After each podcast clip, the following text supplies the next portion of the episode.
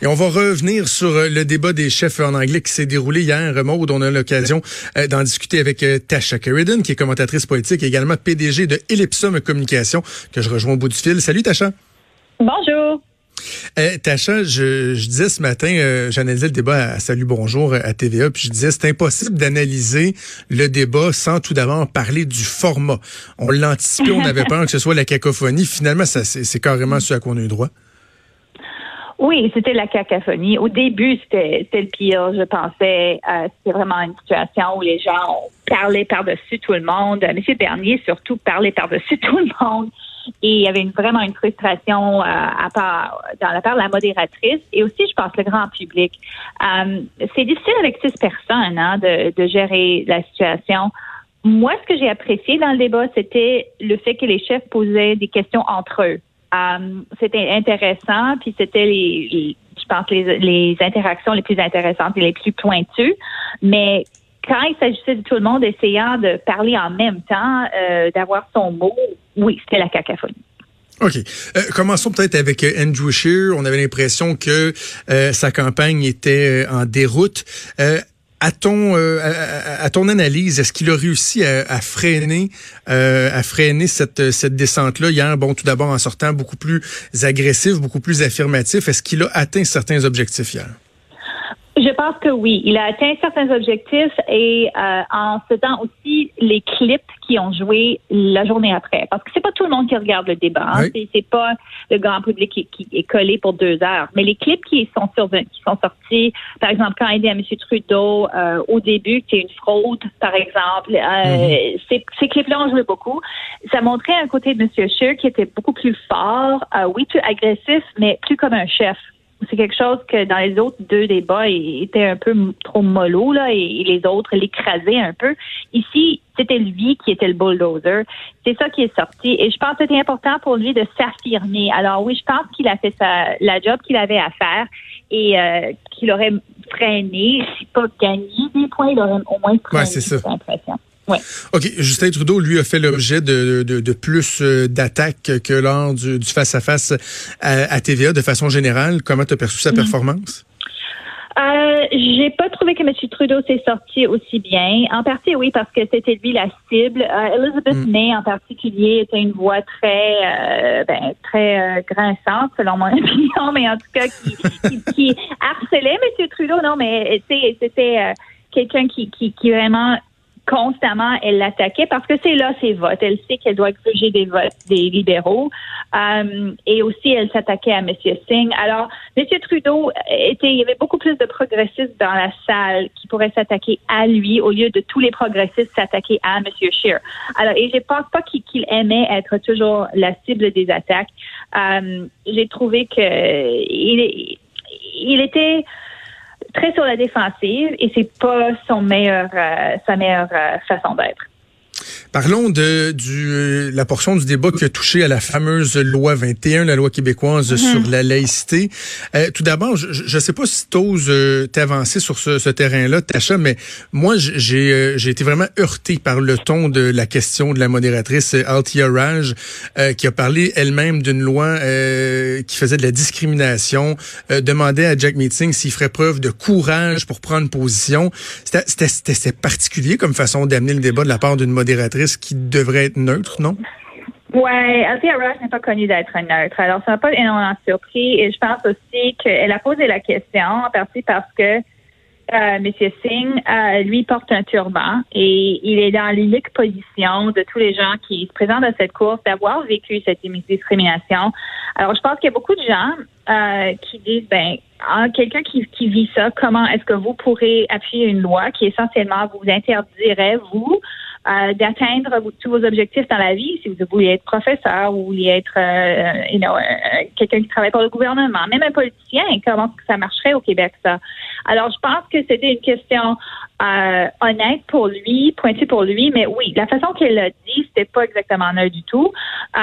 et je pense que c'était pour M. Singh, c'est la, chose la plus difficile à naviguer. Il a mieux fait dans le débat qu'après. Après, il a, il a été dans Oui, il était plus loin après ça dans sa conférence de presse euh, post-débat. Oui, et moi je, je trouve ça un peu, moi je trouve sa position là-dessus un peu bizarre. Je comprends du point de vue politique pourquoi il apprend, mais du point de vue personnel, il y a une certaine incohérence avec avec ça. Parlons de Justin Trudeau, sa, sa réponse sur cette question-là. Euh, si tu veux bien, on va écouter euh, un extrait qui est un peu long, mais quand même, cet extrait-là est lourd de sens. On va écouter Justin Trudeau, donc, sur la loi 21. Mr. Singh, you have spoken very eloquently about discrimination and fought against it all your life. Um, and that's why it's so surprising to have heard you say, like every other leader on the stage, that a federal government under you would not intervene in the question of Bill 21 uh, in uh, Quebec. Uh, it's a question where, uh, yes, it's awkward politically because, as Mr. Blanchette says, it is very popular. But I am the only one on the stage who has said, yes, a federal government might have to intervene on this because the federal government needs to protect minority rights, needs to protect uh, language rights, needs to protect women's rights, uh, and needs to do that right across the country. You didn't say that you would possibly intervene. You didn't even leave the door open, and that's not Let's be honest. Le dernier mot, on l'entend euh, faiblement, mais c'est euh, leadership. Justin Trudeau qui dit ça, ce n'est pas du leadership. Tu sais, Tacha, ce qu'on mm. regarde toujours dans les, euh, les débats anglais-français, c'est si les chefs vont tenir le même discours. Moi, ce qui m'a frappé, c'est que mm. Justin Trudeau, oui, c'est vrai, il était euh, honnête en disant dans les débats en français, ah, je n'aime pas la loi 21, puis non, je suis pas prêt à fermer la porte. Mais là, ce qu'il y a de nouveau dans le débat en, en anglais, c'est qu'il s'en sert comme argument pour mettre ses adversaires carrément sur la défensive. Là? Oui, euh, et je pense pas qu'il aurait fait ça avec le même brio dans le débat français. Et on va voir si le fait jeudi parce que ça va figurer cette question-là.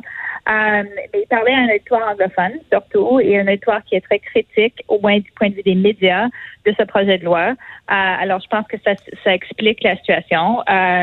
Et on va voir si ça lui nuit au Québec euh, ou celui, celui gagne des votes dans le reste du Canada. Moi, je pense, je sais pas si le reste du Canada est tellement épris de cette loi-là. Comme je dis, les médias le sont, mais pas euh, le, grand public. Alors, je sais pas si, ça marquerait des points là, mais c'est sûr qu'au Québec, euh, ça ferait jaser probablement perdre des points. Euh, Jack Meeting, on l'a évoqué tantôt, sa performance, tu l'as, tu l'as trouvé comment? Moi, personnellement, j'ai trouvé que euh, probablement celui qui, de façon globale, a été le plus efficace. Maintenant, savoir si ça va avoir un impact dans l'électorat, ça, c'est une autre chose. Toi, sa performance, tu l'as jugé comment? Je partage son opinion. Euh, je pensais qu'il était du, du, début à la fin très consistant dans sa performance, euh, qui était au-delà des attentes qu'on avait de lui. Euh, et je pense que c'est dommage pour lui que ce, ce, ce Jag Meeting n'est pas sorti avant que le débat commence parce que s'il aurait fait campagne comme ça durant les, les 30 quelques jours ou même dans les deux années qui précèdent, il était très sûr de lui, il avait un sens d'humour et euh, il n'a pas, comme les autres, M. Bernier, par exemple, a commencé très fort puis s'est effrité un peu. M. Trudeau était un peu fade. M. Scheer, au début, très fort, puis ensuite disparaissait un peu, puis ensuite revenait. C'est, il y avait des vagues, mais Singh était là tout le temps. Euh, on, on, sait que Ipsos a fait du tracking euh, et il a dit que sur le sentiment, M. Singh a certainement gagné la nuit. Reste à voir si ça se traduit en pourcentage. Est-ce que tu penses que ça inquiète les libéraux? Parce que si euh, le NPD remonte euh, dans les sondages, on s'entend que c'est le vote libéral qui vont gruger. Oh, certainement, certainement. Monsieur Singh, je pense que plus que Mme May est la menace pour Monsieur Trudeau. On le savait, sauf que jusqu'à date, il n'avait pas réalisé ce potentiel. Euh, maintenant, je pense qu'il y a plus de gens qui vont le regarder, mais il y a juste dix jours qui restent dans la campagne. Alors, est-ce que tu as assez de temps pour faire la différence? Je ne sais pas. OK, un mot en terminant sur euh, Maxime Bernier. Bon, euh, plusieurs se questionnaient sur euh, la pertinence de, de, sa présence. Au niveau des idées, c'est des idées qui, qui, qui, ont le mérite d'être débattues, qui, qui, peuvent être débattues, mais sa performance, si on s'attendait à ce qu'il marque de, de, précieux points, profite de cette seule occasion qui lui était offerte, en tout cas jusqu'à maintenant, ça n'a pas été éclatant comme performance? Non, pas du tout. Au début, il était beaucoup trop agressif euh, et euh, je pense après ça, il a cessé de l'être. Alors, il y avait comme un contraste euh, et il n'a pas. oui, il a véhiculé des idées, mais c'était pas une façon que les gens, je pense, étaient attirés vers lui, le personnage Maxime Bernier. Et on avait le sentiment que c'était le c'était une personne qui ben, il est à l'écart de beaucoup de gens. Monsieur Blanchet aussi, ses idées sont un peu pour le public anglophone. C'est pas nécessairement les, les grandes idées dont il, dont se préoccupe tout le temps, le Québec. Mais Monsieur, Monsieur Bernier, c'était appel à un très euh, mince couche, je pense, code de l'électorat. Euh, M. Trudeau a essayé de le mettre ensemble avec M. Scheer. Je pense pas que ça a marché. Je pense que M. Scheer a gagné un peu du fait que M. Bernier était là parce qu'il semblait un peu plus modéré dans ses propos. Alors, dans un sens, c'était le conservateur plus modéré que M. Bernier. Euh, et je pense pour des libéraux qui peut-être choisissent entre les conservateurs et les libéraux, M. Scheer serait un peu plus attrayant à cause de ça. Prochaine étape, Tacha, c'est le dernier débat, celui en français qui va avoir lieu jeudi. On va continuer de suivre ça. Tacha Carridon, merci de nous avoir parlé. Bien, plaisir, Jonathan. Bye bye. Merci bien.